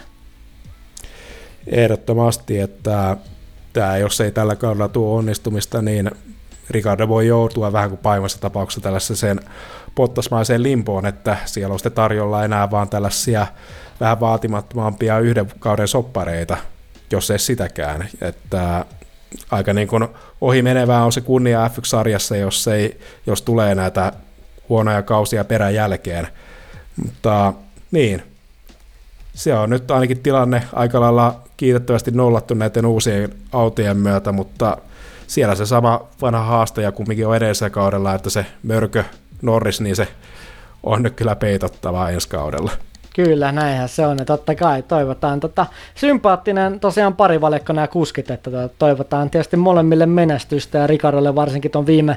vaikean kauden jälkeen. Mutta tosiaan niin sanoisin tästä tallista, että vauhti näyttää autossa yleisesti olevan, mutta sitten luotettavuus on tosi iso kysymysmerkki. Ja tota, ikävä kyllä nyt McLaren, kun sitten sanoi tuossa viime kaudella, että tuolla kaudella Overcutissa, että tulee taistelemaan todennäköisesti voitoista ja ehkä saatoin sanoa että jopa mestaruudesta, niin nyt mä otan vähän näitä sanoja takas, että, että kyllä McLaren podiumia tulee saamaan tällä kaudella, mutta tropattaa vähän näiden kolmen kärkitallin kelkasta sitten enemmän, eli vähän niin kuin sitten voi jopa taistella tämmöistä yksinäistä kamppailua sitten tavallaan kolmen kärkitallin sitten ää, perässä sitten tämmöisissä normaalikisaolosuhteissa. Eli jotain podiumia tulee, mutta lopputulos on sijaan neljä, ellei sitten Alfa Tauri sitten pysty jopa haastamaan McLarenia. Joo, näin mäkin uskon. Mulla on neljäntenä kanssa McLaren, että nämä tekniset ongelmat, mikä ilmeni Bahrainissa, mä en näe, että ne on sellaisia, mitä talli ei pystyisi ratkaisemaan, mutta silloin kun talli saa ne ratkaistua, niin siinä vaiheessa on terävin kärki jo saattanut karata jo niin saavuttamattomiin. Näin se ikävä kyllä on, eli meiltä nelossia veikkaukset. No tota, mennään tuonne Maranelloon, eli Ferrarin parin, eli kolmanneksi eniten kierroksia, 349 kappaletta, ja kolmanneksi nopein kierros kaikista talleista Leclerkin ajamana tallivertailussa. Mutta tota, mikä on musta ollut positiivista on se, että Ferrari on ollut kärkisijoilla joka testipäivänä siellä kärkien tuntumassa. Ja Ferrari näyttää myös autona tosi vahvalta. Vähän tämmöinen erilainen runkoratkaisu kuin sitten, ää, täällä voisi sanoa hoikistuneella Mersulla ja Red Bullilla, eli tämmöinen paksumpi auton suunnittelu. Ja Hamiltonin mukaan, totta kai Hamiltonin kommentit otetaan varauksella vastaan, ja näitähän ollaan kuultu jo varmaan kaudesta 2007, 2017 voi olla, että kaudesta 2007kin lähtee, niin kuin tuossa meinasin sanoa, mutta tota, niin, Hamiltonin mukaan Ferrari on ennakko suosikki kisavauhdissa, niin tota, näyttää hyvältä auto ja tosi nopealta, mutta voiko sanoa, että niin tota, onko Ferrari, onko Ferrarista taistelemaan maailmanmestaruudesta, eli pysyykö tämä Maranellossa niin tämä pääkasassa, vai sitten käykö niin, että potkastaan tämä pallo voittotilanteessa omaan maaliin? Voidaan esimerkiksi miettiä tätä kautta 2018 Vettel versus Hamilton, jolloin sitten tavallaan Ferrarilla on aika hyvin tämä paletti kasassa, varsinkin tämän kuskien välisen taiston kannalta. Niin, mä en näe oikein Mattio Pinottoa niin kovinkaan hyvänä tällaisena tiimin henkilöjohtajana, että on aina niin kuin loistanut nimenomaan siinä auton kehitystyössä ja ilmeisesti tässäkin on ollut tämän auton kanssa mukana ja varmasti Ferrarilla on niin kuin, varmasti niin kuin paremmat edellytykset kuin useampaan vuoteen taistella noista satunnaista kilpailuvoitoista. Että mä kyllä niin kuin uskon, että Ferrari tulee palaamaan tonne podiumin sinne kärkipaikalle, mutta valitettavasti mä uskon vaan, että vaan tällaisissa muutamassa kilpailussa, että en välttämättä usko, vaikka niin kuin kuljettajakaksikko on yksi niin kuin Greenin parhaimmista, mutta en usko, että tallin niin kuin sillä tekniikkapuolella tai sitten sillä taktiikapuolella niin riittäisi toi kyvyt siihen, että Ferrari pystyisi taistelemaan mestaruudesta. Niin, mulla on kanssa vähän samat fiilikset, että siis kuskipari, niin kuin sanot, on tosi vahva. Leclerc on tämmöinen nuori lahjakkuus ja Sainzin läpimurto tota, tapahtui viime vuonna, eli tota, ää, tota niin, näytti kyllä selkeästi, että löi Leclerkin ja kaikki taitonsa, eli tota, Saintsikaan ei ole mikään tämmöinen mysteeri enää viimeistään viime kauden jälkeen, mutta mitäs lyhyesti tästä kuskiparista, että kumma uskot, että kumpi vie tänä vuonna, että jos auto on semmoinen, että mä uskon, että Ferrari taistelee voitoista, niin tota, mitä luot, jos tilanne on se, että niin kumpi vie, Sainz vai Leclerc? Mä menen mututuntumalta ja mulla on aina se ollut se fiilis tuosta Leclercistä, se aura, että, että siellä niin kuin ottaa vielä ne uroteot, suurimmat uroteot ja mitä kaveri tulee sar- saavuttamaan sarjassa. Että mä kyllä pistän puoletit tuon Leclerkin tonne pelimerkille. Mä oon samaa mieltä tässä, että mä mietin hetken, että halutaanko tää tämmöistä ylimääräistä jännitystä ja sanon sen Saintsin, mutta kyllä mäkin luotan sen verran Leclerkiin, että varsinkin kun auto on hyvä, niin tota, kyllä niin kuin kaveri on kisavoittaja ja lahjakkuus, niin tota, kyllä mä Leclerkin sanon, mutta silti tulee tosi tiukka taistelu olemaan näin kahden välillä. Ja tota, jos niin kun tosiaan tota, mietitään, miltä nämä voimasuhteet tulee näyttämään, niin tota, ää, joo, mä uskon, että Ferrari on nyt sen verran satsannut niin pitkään, 2020 kaudesta lähtien puhuttiin, että satsataan tämän 2022 kauden autoon, moottoriin. Nyt tämä paketin, tämän pitää olla hyvä. Nyt Ferrari on näytettävä viimeistään, että pystytään taistelemaan mestaruudesta. Ja mä uskon, että Ferrari taistelee mestaruudesta ja voitosta, mutta Ferrarin kantti ei kuitenkaan riitä ihan tämän mestaruuden saavuttamiseen just tällä taktisella osastolla. Eli kyllä niin kuin nämä taktiikka- ja datapäät, voisi sanoa, niin tota, löytyy lahjakkaammat tuolta Mersulta ja sitten sitten Red Bullilta, niin mä sanon, että tämä tulee olemaan Ferrarin paras vuosi pitkään aikaa, mutta lopputulos on kuitenkin toinen. Eli tallien mestaruuspisteessä toinen sija, joka on tosi vahva tulos, mutta mestaruutta kuitenkaan ei tänäkään vuonna Ferrarin tallissa juhlita. Mä olen nostanut Ferrari vasta kolmanneksi, että mä todella toivon, että Ferrari pystyy tuossa näitä yksittäisiä osakilpailuvoittoja napsimaan, sillä jos talli valahtaa sitten näille matalammille sijoille, niin se jotenkin tuntuu niin kuin kohdalta niin aikamoiselta jääkauden alkamiselta, sillä eh, sarjaan on tulossa tämä budjettikatto ja Ferrari operoi eh, sarjan ehkä suurimmalla budjetilla, joten tämä budjettikatto, niin se tulee kyllä, tulee kyllä sitten eh, vaikeuttamaan erityisesti Ferrarin toimintaa tulevaisuudessa, kun sitä budjettia on saatu, saatu niin käyttää ihan mielin määrin, ja eikä se tulos ole siltikään ollut toivottua, joten kyllä mä toivoisin nyt Ferrarille onnistumista niin kuin ihan jo tuleville, tulevia kausia ajatellen.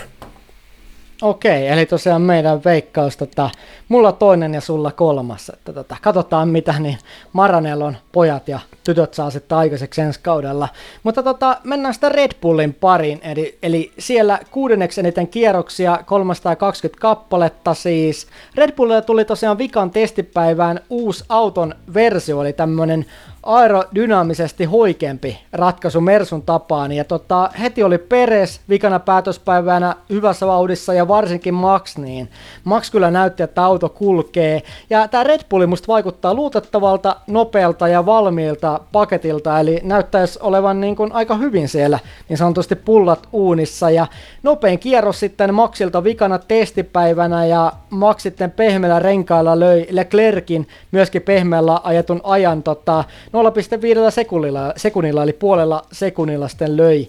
löi tuota kierroksen, niin totta, totta kai pitää huomioida radan lämpötila ja olosuhteet näin edelleen, mutta kyllä nyt vaikuttaa hyvältä jälleen tuo Red Bulli. Ehdottomasti, että vaikka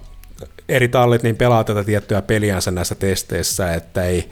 ei haluta paljastaa liikaa eikä julistautua, todellakaan julistautua ainakaan voittajiksi, mutta kyllä se, niin kuin se hype ja se koko fiilis tuossa tallissa niin oli erityisesti näinä viimeisinä päivinä, kun tuotiin näitä, tätä viimeiset tällaiset aggressiiviset päivitykset autoon, niin kyllä se niinku tyytyväisyys paistoi tuosta Red Bullin leiristä, että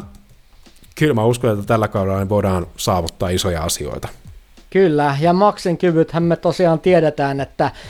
taisteli mestaruudesta ja voitti sen, otti enemmän voittoja kuin Hamilton. Mutta tota, Peresillä ei ole nyt tekosyytä, eli talli on tuttu ja tota, kokemusta on, ei pitäisi jäädä sen varaan, niin tota, ottaako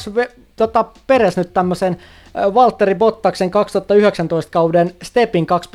2.0 tai, no pitäähän, pitäähän Peresin se ottaa, mutta tuleeko sitä? Niin ehdottomasti täytyy ja kyllä mä sanoisin, että se tilanne, missä Peresi on urallaan ja se, miten on päässyt tuohon tiimiin sisälle, niin kyllä mä sanoisin, että Peresillä on ehkä niin kuin näistä kolmesta kärkitiimistä niin parhaimmat edellytykset toimia siinä niin kuin, ö, myös siinä niin kuin roolissa, että Peresille ehkä niin kuin riittää tällä hetkellä se, että niin kuin saa sellaiseen voittavan auton alleen ja saa sen tiedon, että, että jos, jos toi tallikaveri ei suoriudu tarpeeksi hyvin, niin pääsee itse niin kuin taistelemaan niistä voitoista. Tämä on varmasti niin kuin helppo luvata niin just niin kuin Helmut Markoin ja Christian Hornerin suunnalta, sillä mä uskon, että Talli on erittäin luottavainen Verstappenin kykyihin, että, että Peresillä ei pitäisi taitojen puolesta olla mitään niin kuin mahdollisuutta vastata Verstappenin kyytiin. Mä aika uskon, että Peres tulee nyt aikaa, jossa ensi kaudella parantamaan, ja sitä niin parantamisvaraa niin edelliseen kauteen oli jo selkeästi. Ja ehkä jopa nähdään ensi kaudella niin yksittäisessä kilpailussa, että Peres pääsee jopa niin kuin tallikaverissa yllättäen aikaa jossa, mutta se, että saako kuljettaja lupaa sitten voittaa niitä kilpailuja, niin sitä kyllä epäilen, mutta mä uskoisin, että Peres kyllä on sen verran kypsä kaveri tällä hetkellä uraansa, että pystyy toimimaan myös aseenkantajana. Kyllä, ja tosiaan niitä podimeja ja voittoja on kyllä nyt tultava enemmän. Ja tota, Joo, niin kuin sanoit, niin Peres kuitenkin on sen verran fiksu kaveri, että tietää, että siis semmoinen sekin, että ottaa niitä kakkossijoja, niin sillä, tai jos Max siis voittaa kisan, niin sillä saa kuitenkin sen jatkopaikan, ja ei sitä tiedä tosiaan sitten, koska Kästli on vähän jäänyt tämmöiseen jumitusasemaan talliin, halutaan pitää Max tyytyväisenä, niin Peres voisi kuitenkin saada vielä pari vuoden jatkosopimuksen ja hyvin iänkin, iänsäkin puolesta, niin tota, siinä mielessä joo, tilanne tallissa näyttää hyvältä, varsinkin jos Peres ottaa sen stepin eteenpäin. No tota, mun mielestä toi Red Bulli näyttää tällä hetkellä parhaalta autolta tuolla gridillä tämän viimeisen testipäivän ansiosta, ja tota, mä luotan, että Peres ottaa sen stepin eteenpäin, mitä mä vähän tota, toivoin jo viime kaudella, mutta nyt sen on tultava. Ja ihan tosiaan kun mietitään tota, eh, Formula 1 uskottavuuskysymystä, niin senkin nojalla mä toivon ja uskon, että F1-sarjan näiden isojen säätömuutosten, kaiken sen hypen vuoksi, mitä tähän on liitetty, niin sen ansiosta mä toivon ja uskon ja laitan Red Bullin ykköseksi tässä niin kuin mun veikkauksessa ja Max Verstappen juhlii tänä vuonna kauden lopussa toista maailmanmestaruutta. Mä olen tässä samaa mieltä. Mä olen nostanut itsekin kanssa Red Bullin tonne ykköspallille. Tallissa riittää itseluottamusta ja ne meritit siinä, että miten pystytään sitä autoa kehittämään kauden edetessä, niin se, siitä on annettu vahvat näytteet, joten Pauskon kanssa, että Red Bullissa juhditaan ensi kauden niin päätteeksi mestaruutta. Yes, eli tässä niin kuin samalla selvisi sitten tota meidän mestariveikkaukset, mutta mennään tuohon hopeenuoleen vikaksi, eli Mersuun. Siellä tosiaan 385 kierrosta ja eniten kaikista, eli tekniikkapuoli ja luotettavuus on odotetusti kunnossa, että muutahan me ei varmaan kauheasti odotettu Mersulta. Sitten viidenneksi nopein aika, Russell veti vähän tämmöisen ns-nopeimman vedon tuossa niin kuin tota, viimeisenä testipäivänä Russellin ajamana tosiaan se kierros tallivertailussa ja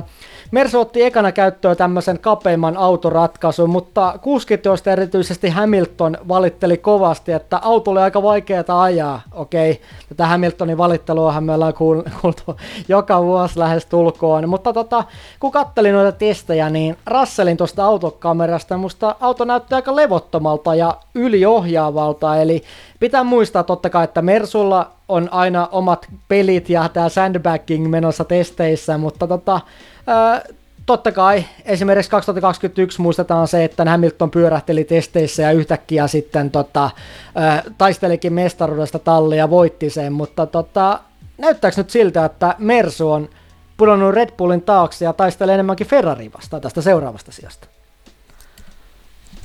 Niin, tämä on siis vähän vaikea arvioida, sillä Mersu toi aika niinku aggressiivisia uudistuksia tuonne Bahrainiin, että jos niinku olisi vähän tällainen jonkinlainen ö, kriisitilanne, niin oltaisiko niitä uudistuksia välttämättä tuotu sitten, että lähdetään autoa lähestulkoon ulkoisesti ihan uudestaan niin kuin rakentamaan aika niin kuin loppuvaiheessa testejä, niin tämä on vähän sellainen jännä homma, ja tämähän nyt ei ollenkaan niin kuin vieras ilmiö, että Mersu harrastaisi tällaista niin sanottua sandbaggingia, että että salaili sitä vauhtiansa, mutta tosiaankin se onboard-kameran kuvat, että Hamiltonin kyydissä, niin tuo auto näytti pysyvän ihan hyvin hanskassa, mutta Russellin kohdalla sitten oli vähän tällaista niin kuin epävarmempaa menua. Niin tosi niin kuin vaikea niin kuin arvioida sitä, että Mersu on tällainen isoin kysymysmerkki, mutta sitä, että kun alkaa miettimään tätä niin kuin kauden mittaa sitten, niin mä näen, että Mersu on kykeneväisin ehkä näistä kärkitiimeistä niin kehittää sitä autoansa kauden mittaan. Että joten siitä mielessä mä en sulje Mersua pois tuosta jopa niin kuin mestaruustaistosta. Kyllä jo, eihän Mersu voi ikinä sulkea pois tällä hetkellä tai viime vuosina, että ehdottomasti kyllä muistakin tulee kisoja voittamaan, mutta kyllä niin kuin Red Bulli on tota, ää, tänä vuonna selkeämmin edellä. Ehkä mulla on semmoinen fiilinki, että Ferrarilla tällä hetkellä, huom, testit vasta ajettu, mutta tota, on parempi auto. Ja tota, kuskipari on kanssa se Ferrarilla hyvä, totta kai Mersullakin on timanttinen kuskipari, mutta, tota, mutta, mutta niin sitten taas tavallaan, että tämä voi ratkaista just nämä taktiset möhläykset, ikävä kyllä Ferrarilla kaikki kaikki varikkostopit, ää, auton kehitys, tavallaan sitten just nämä tota, ja erityisesti taktiset päätökset, niin kyllä mä uskon, että Red Bull ja Mersu on siinä edellä. Mutta toi kuskipari on mielenkiintoinen, eli pitkästä aikaa vaihtelua Mersulle, eli Hamiltonista voisi sanoa, että 37-vuotiaana on tämmöisenä ehkä uransa parhaassa terässä, eli tavallaan saavutettu se huippu, kokemus ja ajotaidot. Ehkä en, en usko, että, tai tavallaan itse uskon, että pari vuoden päästä sitten Hamiltonin tämä korkein huipputaso tulee sitten laskemaan väkisinkin iän puolesta, mutta tota, sitten taas Russell, niin kun tota, on osoittanut taitonsa sitten kylmiltään tuolla Bahrainissa 2020, eli vähän tämmöinen kokemus plus ajotaidot ja tämmöinen nuoruuden innokkuus plus ajotaidot ää, tavallaan vastakohta, niin tota, onko tässä tämmöinen mahdollisuus, mahdollisuus, että ensi kaudella koetaan tämmöinen potentiaalinen kipinöinti myös näiden kavereiden välillä, kun tiedetään tämä Russellin kunnianhimo ja ää, tavallaan himo menestyä, niin tota, onko mahdollinen tämmöinen samanlainen kipinointi kuin oli Nikola ja Lyyksellä, että tuleeko Russell antamaan tietä vai joutuuko Hamilton sitten katselemaan Russellin takavaloja, kun kaus menee eteenpäin, että onko tämmöistä vaaraa? No siis ehdottomasti, että tuo oli hyvä nosto Roosberg Hamilton, mutta myös halusin nostaa 2019 tuon Ferrarin, että sielläkin oli vähän tällainen skenaario, että nuori lupaava kuljettaja lähtee haastamaan vanhaa mestaria ja mitä siinä niin kuin onnistuttikin möhlimään tällä, sanoisin osittain tällä tallin huonolla henkilöjohtamisella. Heti niin kuin kauden alkuvaiheesta julistettiin ö, tämä kokeneempi kuljettaja yksinomaan tällaiseksi niin ykköshevoseksi, josta tämä nuori haastaja tulistui ja lähti sitten niin kuin ihan kaikin voimin haastamaan sitten sitä ykköskuljettajaa, joka sitten johti sitten aika, aika lailla molempien niin kuin kilpailujen tuhoutumiseen, että Vettel sortuu kauden, kauden edetessä niin useiseen virheeseen, koska tallikaveri oli sitten osoittautu, osoittautui jopa niin kuin arveltua paremmaksi, ja Leclerc sortui itsekin virheisiin, koska se näytön halu oli niin kova. Joten mä ehkä niin näen tällaiseenkin skenaarioon mahdolliseksi Mercedeksellä, jos Toto Wolf, joka ei ole ainakaan itseään niin vakuuttanut tällaisella niin henkilön johtamistaidoillansa, niin voi niin kuin huo, tällaisella huonolla peliliikkeellä johtaa tämä tilanteen jopa tällaiseksi, mitä niin Ferrari nähtiin 2019. Niin, toi on ihan mahdollinen skenaario. Hyvä poiminta sulta toi Ferrari. Ja tota, tämä on tosi mielenkiintoista nähdä, että sitten jos on nämä Bahrainin aikajot käynnissä tai loppuu ja sitten onkin toi Russell Hamiltonin edellä, mikä on kuitenkin ihan mahdollista. Muistetaan, millaisen vauhtiin toi Russell pääsi kuitenkin tota, ää, Walterin autollakin silloin Bahrainissa 2020, niin tota, näyttänyt sen potentiaalin varsinkin tuolla radalla, niin tota, tosi mielenkiintoista jännä nähdä. Mutta tota, mitä luulet, että kumpi tulee viemään näistä kuskeista kauden lopussa? No kyllä mä uskon, että niukasti Hamilton tulee, tulee ton kaksintaistelun voittamaan. Joo, mulla on kanssa vähän sama fiilis, mutta menee kyllä tosi tiukaksi tää ja voi tulla pientä osumaakin näiden kavereiden välillä. Et ainakin vähintään renkaat tulee osua tällä kaudella yhteen ja voi vähän siipeäkin tuossa hajota, että on kyllä varma, että 23 kisaa, niin osuma tulee näiden kavereiden välillä ainakin jossain mielessä. Kyllä, ja kyllä mä uskon, että tuossa niin jossain viidennen kisan paikkeilla, niin viimeistään Russell lähtee kyllä tekemään jo jonkinlaista haastoa kokenetta tallikaveriensa vastaan, sillä onhan tässä niin Russellillakin ihan tällainen uusi tilanne, että hän on ollut siinä tavalla sellaisessa underdog-asetelmassa, että jos mä sanoisin, että jos Russell olisi osake, niin sen arvo olisi tällä hetkellä ihan huipussaan, ja se, mikä niin sitä lähtee niin nostattaa, niin on ainoastaan niin osakilpailun voitot ja mestaruudet, että muussa tapauksessa niin se osakkeen arvo niin tulee olemaan kyllä sellaisessa laskussa, mitä nyt esimerkiksi valuutta ruplaan tällä hetkellä. Hyvä poiminta. Ja tota, joo, niin kyllähän toi ihan totta. Ja tota, huomioidaan myös se, että Russell on ihan varmasti tietoinen siitä, että tuohon Eliseen liittyen, että kyllä niin, ää, ei varmasti halua tätä samaa kohtelua kuin Walterilla. Eli jos alkaa päästelemään Hamiltonin ohitse ja sitten olevan vähän tämmöinen apupoika ja wingmani, niin mikä ikävän, ikävän termin toi ää, Toto Wolf lanseerasi Walterille, niin tota, kyllä, niin kuin, kyllä toi Russell on sitä seuraa, että mihin se johtaa, että sitten ei tollakaan niistä voitoista tulla sitä jatkossa taistelemaan. Joo, no tota, Käydään, katsotaan tässä vielä loppuun, että mitäs toi Mersun sijoitus meillä näyttää. Tai itse asiassa taitaa ollakin meillä vähän selvilläkin tässä, kun muut sijoitukset on tota, tuotu läpi, mutta voisin tuohon tiivistää, että Mersu kyllä tulee taistelemaan tänäkin vuonna voitoista, ja tota, on kyllä mestaruustaistelussa mukana, että ei voi tota, luokitella sitä pois, mutta Red Bull tulee kyllä viemään tuon mestaruuden ja enemmän Mercedes taistelee Ferraria vastaan ja itsehän äh,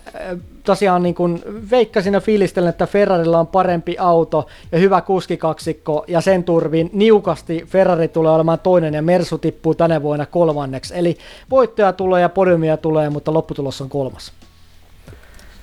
Joo, mulla on Mercedes siellä kaksi, että uskon, että se vauhdipiidottelu, niin se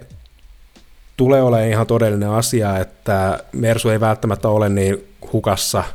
ton autonsa kanssa, mitä on nyt halunnut tässä testien aikana ymmärtää, mutta niitä ongelmia on, joten mä uskon, että Mersu lähtee kauteen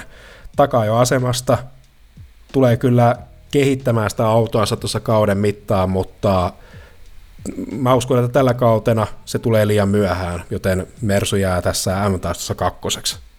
Selvä, näillä mennään, eli mulla Mersu kolmas ja sulla tota, toinen. Mutta joo, nythän nämä tosiaan talvitestit ja ennakkoimasuhteet katsottu läpi aika tuhdissa ja kuitenkin tehokkaassa paketissa. Niin tota, tosiaan palataan sitten tämän kauden lopussa ja Overcut-kauden lopussa katsomaan, että kumpi meistä Overcutin asiantuntijoista saa sitten tänä vuonna tämän himotun ykköskuskin arvonimen, jota itse asiassa Jere sä nyt tämän kannat tällä Overcutin kaudella. Ensimmäistä kertaa, että sä oot puolustava mestari, voisi sanoa. Joo, suurella ylpeydellä ja kyllä sitä niin on huomannut tässä, kuinka eri tavalla ihmiset katsoo tässä näin, kun on siinä ykköskuskin asemassa, niin kyllä sitä nyt on sitten lyöty, lyöty sitten noi, toi, toi writings on the wall, että nyt nähdään sitten, että miten käy tässä kaudessa. Ehdottomasti. Meidän varmaan täytyy nyt tällä kaudella jostain äh, nimeltä mainitsemattomasta hampurilaispaikasta pölliä semmoinen kruunu ja vähän tuunata se overcutin näköiseksi, niin tota, sitten voittajasta sitä saadaan vaikka somekuva. no, ei nyt lupailla liikoja tässä, mutta, tota, mutta, mutta jotain jännää keksitään voittajalle takulla sitten tälläkin kaudella tota, ton ykköskuskin arvonimen lisäksi sitten palkintona. Mutta tota, joo, nythän me ollaan tää kausi vasta saatu käyntiin, kausi 2022 ja Overcutin kakkoskausi, niin katsotaan miten sitä on seuraavissa jaksoissa teille tarjota. Seuraavaksi.